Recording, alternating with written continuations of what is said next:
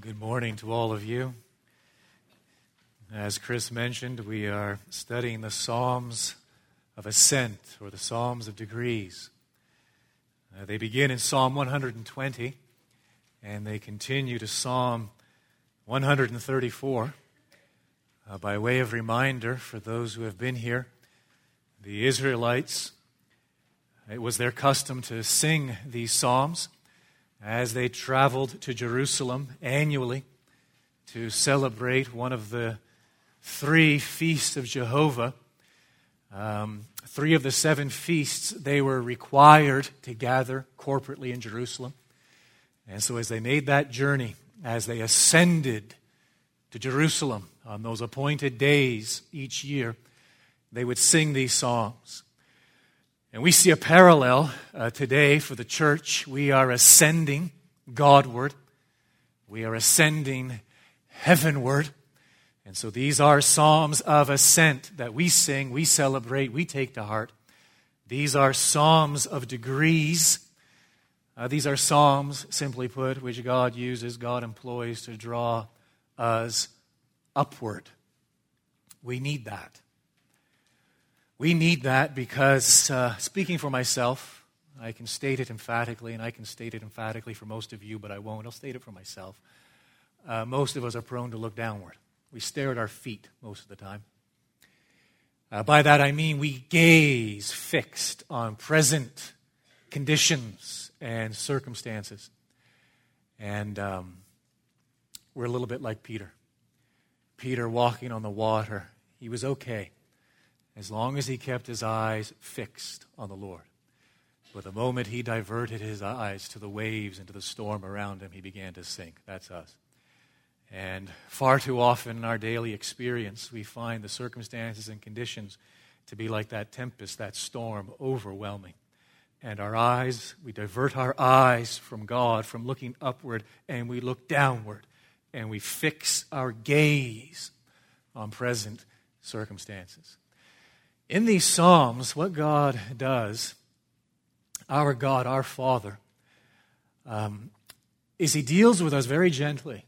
We can almost compare Him to, a, to an earthly father.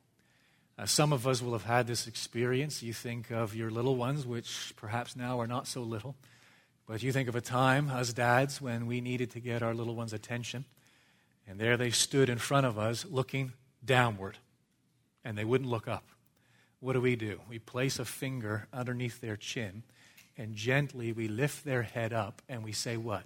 Look at me. That is what our Heavenly Father is doing in these Psalms. He is gently placing a finger, anthropologically speaking, um, uh, under our chins. And He is lifting our eyes, our heads heavenward. And He is whispering in our ears, Look gaze upon me. And that's what we have another case of here in Psalm 126. We sang a beautiful rendition, paraphrase of this psalm. I invite you, I encourage you to follow along now as I read it publicly for us. When the Lord restored the fortunes of Zion, we were like those who dream. Then our mouth was filled with laughter and our tongue with shouts of joy. Then they said among the nations, The Lord has done great things for them. The Lord has done great things for us. We are glad. Restore our fortunes, O Lord, like streams in the Negeb. Those who sow in tears shall reap with shouts of joy. He who goes out weeping, bearing the seed for sowing, shall come home with shouts of joy, bringing his sheaves with him. Now, what I, what I want to do to, to start off is I want to draw our attention to four details. Very briefly, this won't take long. Four details in this psalm. Uh, these details are important because they will, they will help us get our minds around the psalm, grasp it, its intent, to understand its content. And then from these four details uh, will emerge the psalmist's main message. So we can look at these four details, massage them a little bit, push them together, and from these four details, we'll have this, the main intent, the main message of the psalm, and then we'll be good to go. The first detail is this number one, there are two sections, six verses, But the psalm naturally divides in two verses 1 through 3, section number 1, verses 4 through 6, section number 2. It's easy, it's simple to identify these sections because each begins with the same phrase. Look at the outset of verse 1 when the Lord restored the fortunes of Zion. Now look at verse 4, the start. Restore our fortunes. And so twice the psalmist uses that word, fortunes. His use of that word commences these two chief sections. That's detail number one. Detail number two is this the meaning of the word fortunes. We find it twice. Verse 1 beginning the first section, verse 4 beginning the second section. What does the psalmist mean by it? Firstly, he is not referring to some earthly treasure. He is not speaking of a treasure chest. He is not speaking of material wealth. Secondly, he is not speaking of good luck. Do not think in terms of a fortune cookie. That's not what he, what he means by the word. When he speaks of fortune, he is referring to the blessing of God. He is referring to God's favor. He is referring to the shining forth of God's countenance. The AV, that is the authorized version, and the New American Standard Version are very helpful at this point. As a matter of fact, the psalm out of the Psalter, as we sang it earlier, is very helpful because they translate the Hebrew, placing an emphasis on what? God's restoration of the captive. That is the favor, that is the fortune that is in view. He's not talking about money. He's not talking about good luck or good karma. He is referring to the blessing of God, the tangible blessing of God as experienced in restoration from captivity. Detail number three. In the first section, again, verses 1 through 3, the psalmist looks back Look at what he says right at the outset of verse 1. When the Lord, past tense, restored the fortunes of Zion. In the second section, he turns around 180 degrees and he looks ahead. Look at verse 4, the outset. Restore our fortunes. So, two sections, verses 1 through 3, verses 4 through 6. The beginning of each section, emphasis on this word fortune, fortunes. We know what he means by it. This restoration from captivity. But in this first section, he's looking where? He turns in one direction and he looks back in time and he speaks of a former day. He speaks of a past restoration. And then he pivots and he turns in the other direction and he looks ahead, and now what has caught his gaze, what has caught his attention, is a future restoration. The fourth detail we must notice is this his emphasis on present joy. Look at verse 2. Then our mouth was filled with laughter, and our tongue with shouts of joy. Look at verse 3. The Lord has done great things for us we are glad. Look at verse 5. Those who sow in tears shall reap with shouts of joy. Look at verse 6. He who goes out weeping, bearing the seed for sowing, shall come home with shouts of joy, bringing his sheaves with him. And so there is a stress, an onus, an emphasis on present joy. Did you get the four details? I'm not going to repeat them. You're on your own. Four details. Now, we take these, we juggle them a little bit, shake them about, press them together, and we hear quite clearly the psalmist's main message. Let me sum it up for you. you you'll find it in the sermon notes right at the top of the page. Joy. Let me modify that, qualify that. Present joy. Let me qualify it even further. Today's joy, right now, today, is fueled by our appreciation of past restoration and our anticipation of future restoration. That is the psalmist's message. Now I'm going to walk through the psalm, keeping those two categories in view. And explain what's going on from his perspective, his experience. And then once we've done that, we'll be in a great position, a great posture to bring it up to the cross and to interpret it and apply it in our day, our context. So look at the first section, appreciating past restoration. Let me read it again for us. When the Lord restored, and so it's a past restoration, when the Lord restored the fortunes of Zion, we were like those who dream.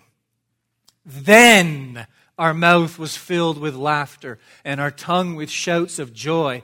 Then they said among the nations, The Lord has done great things for them. The Lord has done great things for us. We are glad. What's going on? What's the context? When the Lord restored the fortunes of Zion, when? When did this take place? We have absolutely no idea. Sorry about that, but that's the way it is. One popular theory, very popular, you'll find in the old authors, Calvin, and, and some contemporary authors. One popular theory is that this psalm was penned by Ezra. Do you remember that name in the history of the nation of Israel? And so that takes us to, the, to that time after the Babylonian exile. And so Babylon had invaded the southern kingdom of Judah, sacked, destroyed, burned to the ground the city of Jerusalem. And the Babylonians under Nebuchadnezzar, they had taken captives back to Babylon. And God said through the prophet Jeremiah it would last 70 years. And sure enough, under the decree of Cyrus, the emperor of Persia, a remnant returns out of Babylon to Jerusalem, where they engage in what? The rebuilding of the wall, the rebuilding of the entire city, and most importantly, the rebuilding of the temple. Ezra was a key player a key leader during that time period. And so some have thought this is the restoration that's in view during the days of Ezra. And Ezra is looking back and he's celebrating that event. I'm inclined to agree with that view, but I cannot state it emphatically. We do not know. From the Exodus, you look at the history of the nation of Israel, from the Exodus from Egypt to the restoration from Babylonian captivity, their history throughout all of those centuries is the repeat, repetition of what? Restoration, deliverance, restoration, deliverance.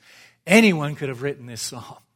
And anyone could have had any of those particular events, instances, examples of restoration or deliverance in view. So we don't know.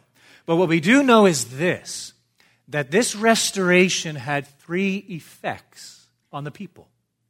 The psalmist identifies them beginning in the latter half of verse 1 right through to the end of verse 3. He speaks of three effects. Past restoration, whatever it was, it impacted us, it influenced us, it affected us. How? Effect number one it was awe inspiring. Look at the very last statement in verse 1. We were like those who dream was a dream. Some of us weren't even sure it was real. It was unimaginable. It was inexplicable. You know, some people think they're living the dream when they've purchased a country home, a beautiful lot, or a classic car. Some people think they're living the dream when they're able to vacation in exotic places, purchase the latest gizmo or gadget, or retire at an early age. No, here the psalmist speaks of dreaming beyond his wildest imagination. This restoration, this deliverance, this reconciliation with the living God. It was like a dream. It was surprising and overwhelming. It was unexpected and inexplicable. It was, in a word, awe inspiring. Effect number two it was joy inducing. Look at what he says in the second verse. Then our mouth was filled with what? Laughter. He builds on it. And our tongue with shouts of joy. And so this was a spine tingling, ear piercing, knee slapping, roof raising time of celebration. Joy is not about living large or looking good. Joy is about being delivered. Joy is about being restored and reconciled to God. And the drastic change in their collective experience, the drastic change in their fortunes, was like moving from darkness to light, from death to life. Mouths filled with joy, laughter, and tongues filled with shouts of joy. Effect number three it was God glorifying. What did the nations, what did the nations say? What did the Gentiles declare as they witnessed this momentous event? Right at the end of verse 2. The Lord, they attribute it to the Lord, Yahweh. The Lord has done great things for them. Not an act of worship. They're simply sharing news. They're simply stating the obvious, had little impact upon them cognitively or spirit, more importantly, spiritually. But look, the people of God take up the cry in verse 3 yes, the Lord has done great things for us, and we are glad. Look at that statement. The Lord has done great things for them. They take it, they personalize it. The Lord has done great things for us. Who? The Lord. What have we learned concerning the Lord in the Psalms of Ascent so far? We have learned that He is enthroned in the heavens above. We have discovered that He is the creator, the maker of heaven and earth. We have discovered that He is the keeper of His people. We have learned that He is like a wall, mountains which surround His people. It is the Lord. What? What has He done? He has done great things. These things are great because they are miraculous and marvelous manifestations of His power. These things are great because they are unexpected and undeserved manifestations of His grace. These things are great because they are inscrutable and inexplicable manifestations of His wisdom. Why? Why has the Lord done great things? Look at the last two words in the statement for us. That's why He's done it. The Lord, the maker of heaven and earth the one who is enthroned in majesty, encircled by the seraphim, the one who is holy, holy, holy, the Lord God Almighty, he has done great things. Things that make us, oh, we feel as though we are, we're, we're dreaming. We are in a dream. And why has he done it?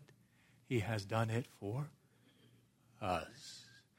And so there is the psalmist, and he's looking back at what event specifically? I wish I knew. But for whatever reason, the Spirit of God has not seen fit to reveal that to us. You know, we've seen that's a recurring theme, isn't it, in all these Psalms? We don't know what the specific circumstances are. And I suppose that's intentional when we stop and think about it. The, the immediate circumstances aren't all that important. The Spirit of God wants us to go back to these Psalms the Spirit of God wants us to be able to enter into the experience of the psalmist. The Spirit of God wants us to learn how the psalmist then shifts his gaze from events and circumstances and conditions heavenward. And the Spirit of God wants us to learn that immediately. And the Spirit of God wants us to apply that immediately to our circumstances, our conditions. And so there he is looking back. And he expresses his appreciation of past restoration. And now again, he swivels and he looks ahead. Verses 4 through 6. And here he shares his anticipation of future restoration. Let me read it again. Restore our fortunes. That's odd. He's just declared that the Lord has restored their fortunes. Make up your mind. Why is he now saying, Restore our fortunes if the Lord already restored their fortunes? Restore our fortunes, O Lord. Oh, here's a word picture like streams in the Negeb. Here's another word picture, verse 5 Those who sow in tears shall reap with shouts of joy. He who goes out weeping, bearing the seed for sowing, shall come home with shouts of joy, bringing his sheaves with him. And so he's looked back Oh, and he gets a smile over it. You know, a smile just breaks out across his face. He gets a warm, fuzzy feeling. His heart warms with the thoughts and the recollections of that past deliverance, that past restoration. Oh, when the Lord restored our fortunes. Marvelous, tremendous. Now he swivels from the present, from the past to the future, and now utters this prayer, this request, this petition Lord, restore our fortunes. In other words, that was good. but we still need something more. That was marvelous. I'm not minimizing it, not by any stretch of the imagination. But I'm looking for something even greater. That was momentous. It was stupendous. It was like a dream. Un- unbelievable, unimaginable. And yet, Lord, there is still something missing. Restore our fortunes. To drive it home, he uses those, those two word pictures. They're, they're lo- we struggle with these a little bit because we don't. The first is geographical, the second is agricultural. And we're not so much so geographically minded anymore. We get in our cars, and the engineers you know, have already plowed through the geography with our highways and roads, and so we don't pay too much attention. Agriculture, some of us own a, own a cow or two, but that's about it. And so it gets somewhat lost, but we can empathize, we can relate somewhat. And so the first word picture is geographical. And here he's emphasizing what? This move from debilitating drought to overflowing rivers. How do we get that out of the statement in verse 4, like streams in the Negeb? Negeb is southern Israel. Southern Israel is bone dry, it is arid. And southern Israel is covered with what are called wadis, W A D I S. These are seasonal streams and riverbeds. You know what I'm talking about because we have them around here. Some of you probably even have them on your property. That for two, three years, there it is, that stream bed, that river bed, and it is brown, it is parched, it is ugly, it is cracked, and other than a few critters scurrying from rock to rock, there is nothing growing, there is nothing happening. And then all of a sudden, we get a few days of rain or a torrential downpour, and it fills. That's what southern Israel is like. And the psalmist he is saying, Look, that, that's what my present experience is like. I'm like a wadi. We are like a wadi, bone dry, parched, brown. Nothing is growing. And we're waiting for what? Future restoration anticipating what? Future restoration, which when it comes will be like that torrential downpour that fills the wadi, overflows its banks, soaking the soil, nourishing all that lies beneath the surface, stirring to life an array of plants and flowers, thereby unleashing a bouquet of color. That is the word picture. But he builds on it with a second word picture. Now it's agricultural. And his main point is this moving from sowing in tears to reaping with joy. What does it mean to sow in tears in verse 5? To, to sow uh, our seed weeping at the start of verse 6.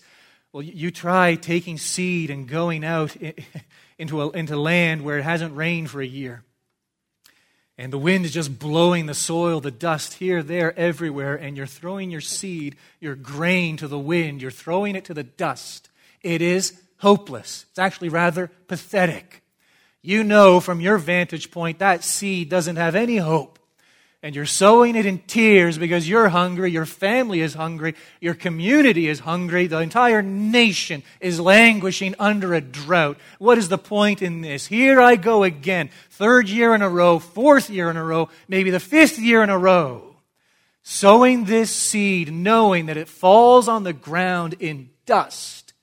And humanly speaking, there is no hope. But what happens? God sends the rain and the rain completely transforms the earth, the soil. That seed germinates. That shoot appears and pierces up through the ground. That grain begins to grow.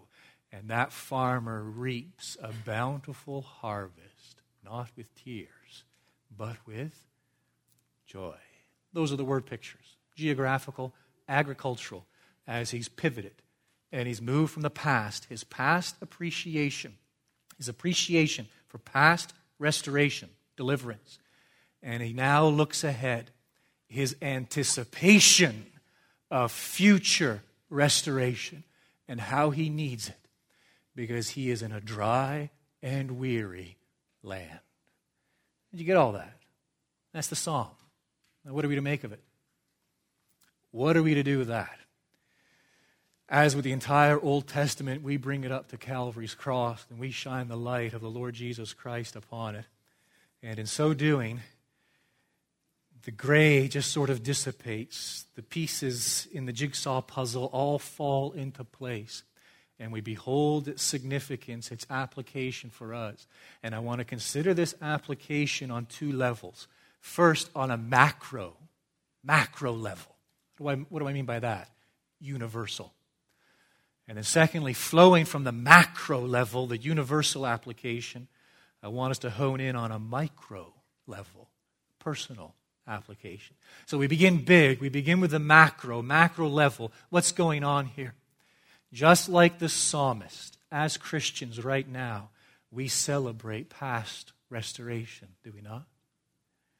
Each of Israel's deliverances, from the exodus from Egypt to the restoration of the remnant from Babylon, and everything in between, is designed for a purpose it is foreshadowing. The Exodus, the, the, the, Exodus from Egypt, the Exodus from Babylon, and everything in between, these events are foreshadowing what? A far greater deliverance. A far greater restoration. A restoration which eclipses anything in the national history of the nation of Israel. It is the deliverance accomplished by the Lord Jesus Christ. Let me sum it up for us in four truths. Here is truth number one. Pray by the Spirit of God, we take these to heart, and with renewed vigor, these become vivid and alive for us. These four beautiful truths. Number one, we were bound under sin's dominion. That was our condition. Imagine the deepest dungeon. Imagine the darkest cell. Imagine the strongest chain. And imagine the wickedest jailer. And you haven't even come close to the bondage we were in. Our bondage to sin, the dominion of sin, ruling and reigning and exerting absolute power and sway and influence over us. Truth number two Christ paid the penalty for our sin and Christ broke the power of our sin upon Calvary's cross. Truth number three Christ offers sinners forgiveness. He offers rebels amnesty. He offers enemies peace. He offers outsiders acceptance.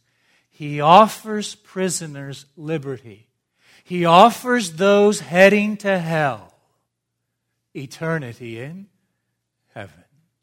And for those of us who are believers, who are Christians, there was a moment in time where that offer, that offer became real by the power of the Holy Spirit. We experienced that effectual call whereby the Spirit rushed upon us, at times like a torrential downpour, at times just like a soft dew or, or pleasant mist, rain falling.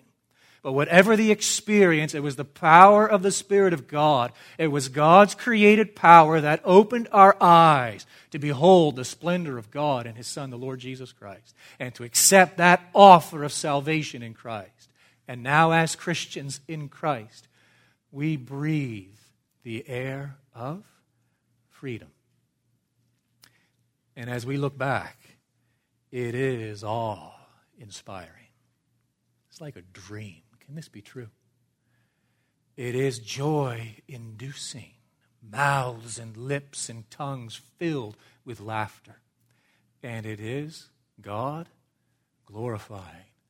The Lord has done great things for us. We look back. And yes, we revel and delight in our appreciation of past restoration. But like the psalmist, we now look ahead. And what is there now? There is anticipation of what? Future restoration. Why? Because, brothers and sisters, we are only partly saved. We are only partly redeemed. We are being upheld. We are being guarded by the power of God through faith for that salvation to be revealed at the last time. And right now, at times, collectively as the church, we find ourselves in the bed of that wadi, that dry riverbed. that dry stream, where we find ourselves sowing, casting our seed in tears, because we are only partly saved and we live with the tension of being only partly saved. And as Christians, we live still in this world under the curse. And because we live under the curse, we experience such trials. We experience such afflictions, physical, mental, and otherwise. We experience personal loss. We experience debilitating illness. We experience rejection, isolation, all of these sorts of things. And at times, it can only be compared to living in a dry and weary land. Yes, we're looking back and past appreciation, but we know there is plenty more to come. And we live in anticipation of future restoration, the new heaven and the new earth in which righteousness dwells. That is a macro level, universal. Now, let me bring it down and really personalize it to a micro level. And let me begin by asking you, Christian, point blank, are you a dried up and shriveling Christian? Many of us are, I dare say. Dried up and shriveling Christians who, for some time, months, years, decades, have been sowing seeds in tears. That has been our existence. How do we take this psalm? How do we take these truths, living with present joy, as we gaze backward, our appreciation of past restoration, as we gaze forward, our anticipation of future restoration, how does that cultivate present joy right now? What is it I must focus on right now? How is it I survive the drought right now? And I hope I am not guilty of oversimplifying, but I want to share three key truths with us with you this morning. Three key truths I pray I take to heart. And three truths I pray we all take to heart. The first is this the dried up, shriveled Christian sowing seed in tears, feeling as though we are caught in a dry and weary land. Truth number one this doesn't last forever. It doesn't last forever. Life and the Christian life. We all, each of us as believers, those of us who are believers, we can testify to this. You could put up your hand and you could testify to it easily, quite easily, effortlessly. Our, our, our, experience, our Christian sojourn is just like that. The penny dropped for many of us, I'm sure, as we got into this psalm. Yeah, just like that wadi, just like that seasonal riverbed, that there are times there are times where it's just barrenness, that uh, the Word of God does not stir what it used to stir in me. Uh, there, there, are times where, where debilitating illness has got the better of me. There are times where the mental anguish or personal loss, it, it, it's just there, so close, so frontal, and I can't see anything else. There are times people talk about the light at the end of the tunnel. There's no light at the end of my tunnel. Nothing. Nothing but darkness as we're stuck between valleys, valleys of immeasurable different distance. And here's the thing we must understand we all find ourselves in the wadi, the dry, parched, broken, cracked riverbed, stream bed. But the rains always come. Now, hear this. I'm going to speak of four categories. For some of us, they come regularly. Great times of refreshing, great times of blessing, uh, physical health, great health, peace in the home, prosperity, blessing at work, peace and stability, surrounded by family, good reputation, and um, the word alive and vivid and real, fellowship sweet. At times, for some of us, these rains descend regularly. Category number two, for some of us, they descend semi regularly. There are long periods of time between the rainfalls. And, and, and that so long that, that that riverbed, I'm not even sure it's a riverbed any. I'm not even sure we can call it that because it's been quite a while since it's seen a drop of rain. But then suddenly the rain comes and descends. There's a third category of people. Some of us experience these showers, these blessings, rarely. Rarely. Better part of a lifetime passes. And, and the distance of this drought, all encompassing and debilitating and draining drought, it is unbelievable. And you know where I'm going with the fourth category? Some of us never experience these showers in this life. Four categories. But here is the absolute assurance the showers are coming. Whether we experience them now regularly, semi regularly, rarely, or never, whether God, in His good providence and infinite wisdom, sees fit to dispose, bestow these previews and glimpses and foretastes of glory upon us now or not, we have this absolute certainty that momentary light affliction is fleeting.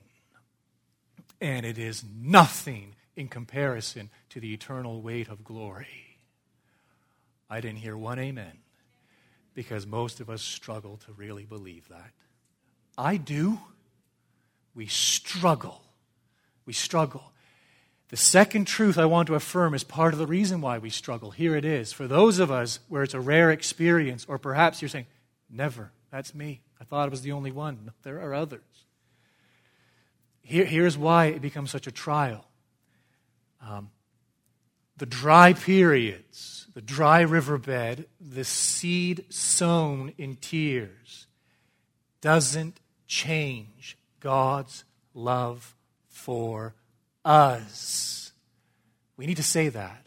As a, we need to say that. I mean, I've been long enough here, I can say as Americans, we need to, I'll put myself in that category. North Americans, we need to hear that. Why? Because evangelicalism in this country has equated God's blessing and favor with material prosperity. And it is a lie.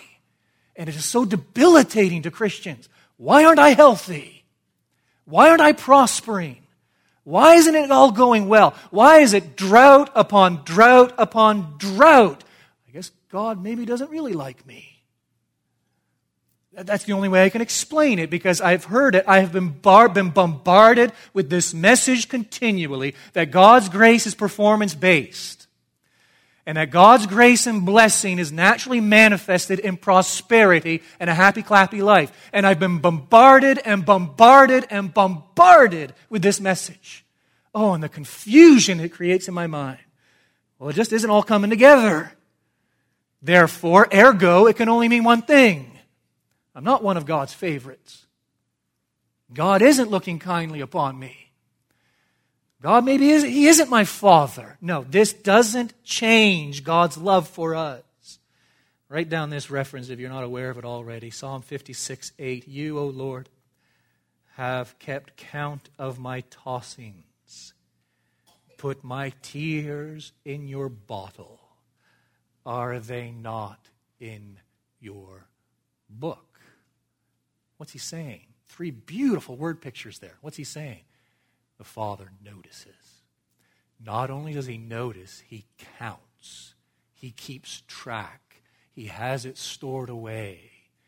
And the present suffering, the present anguish, the present drought will give way one day. Yes, we might experience foretastes of it now in this life, but there's no assurance, there's no guarantee. But there is absolute assurance guarantee we will experience it in full in that day yet future. He will pour out all those blessings, that wonderful inheritance He has reserved for us. Oh, believer, believe it. The meek shall inherit the earth. The meek shall inherit the earth. A renewed heavens and earth in which righteousness dwells. Be convinced of the Father's attention for through him we have access, that is, through Christ, we have access in one spirit to the Father. That means in Christ we speak to the Father. Do you know what that's called? That's called prayer. And in Christ, the Father speaks to us. Do you know what that is? That's Scripture. Christian, do you understand right now that the Father is speaking to you? There's no doubt about that. The only issue in the matter is this Are you listening? As the Word of God is opened, and as the Word of God is put on display, and as the Word of God is expounded, and the Word of God is applied, if what I say is in keeping, the veracity is self evident in the light of Scripture, you can be guaranteed that God is speaking to you by His Word. Oh, be assured of the Father's attention, and be assured of the Father's affection. But to all who did receive Christ, who believed in his name, he gave the right to become children of God. The Father's attention, even if you are in the midst of a 40 year long drought, and the Father's affection, even if you have sown a ton of seed in tears. The third truth I need to impart is bringing us gradually back to the main message of the song. The fact that we find ourselves in that dry riverbed and throwing all that seed out there to the dust, it doesn't stifle present joy. It does not stifle present joy. It does not alter today's joy. Because joy is fueled by what? Faith. And for the Christian, faith is fixed on what? Our appreciation of what God has done in the past and our anticipation of what God will most certainly, absolutely, no questions asked, do in the future. We look back, our appreciation of past deliverance, and we look ahead, our future appreciation of, of future deliverance. And that gives us, by faith, present joy. We look back. John Flavel says, Bring your soul. Christian, bring your soul to a reconciled God in Christ, to the covenant of grace, to the sweet promises of the gospel. Set before your soul the joys, comforts, and earnests of the Spirit. And if it be a sanctified, if it be a renewed soul, it can make a rich feast upon these, no matter what circumstances we find ourselves in the midst of. And we look ahead, appreciation of future deliverance. Richard Baxter writes Christian, believe it and think on it. You will be embraced eternally in the arms of that love which is from everlasting and will extend to everlasting. That love which brought the Son of God from heaven to earth, from earth to the cross, from the cross to the grave, from the grave to glory, that love will eternally embrace you faith by the work of the Spirit of God, cultivated, energized, created through the preaching of the Word, the study of the Word, faith fixed upon past deliverance, fixed upon future de- deliverance, is the fuel that flames, that fires present joy. These spiritual realities, past and future, transcend all present circumstances. Joy is fueled. Here's the main message again. Joy is fueled by our appreciation of past restoration and our anticipation of future restoration. And that is the psalmist's message. Well, I pray the Spirit of God helps us to understand it. Intellectually, cognitively, certainly. I pray the Spirit of God helps us to live in accordance with it this day and each day henceforth. Let's pray. Our Father, we do, as we have just stated, seek your blessing upon what has been declared and proclaimed, what has been opened. We pray now that you would open our eyes, open our minds, open our hearts to receive. By your Spirit, may your truth take hold. May your word be implanted deep within. May we take it and eat it. May we assimilate it. May we ask the tough questions. May we answer those tough questions in the light of Scripture. May we examine every crevice of our lives and our hearts and see how you speak to our circumstances and conditions through your word. And we pray that by the proclamation of your word, you would indeed cultivate and nourish our faith this day. In the name of the Lord Jesus, we ask it. Amen.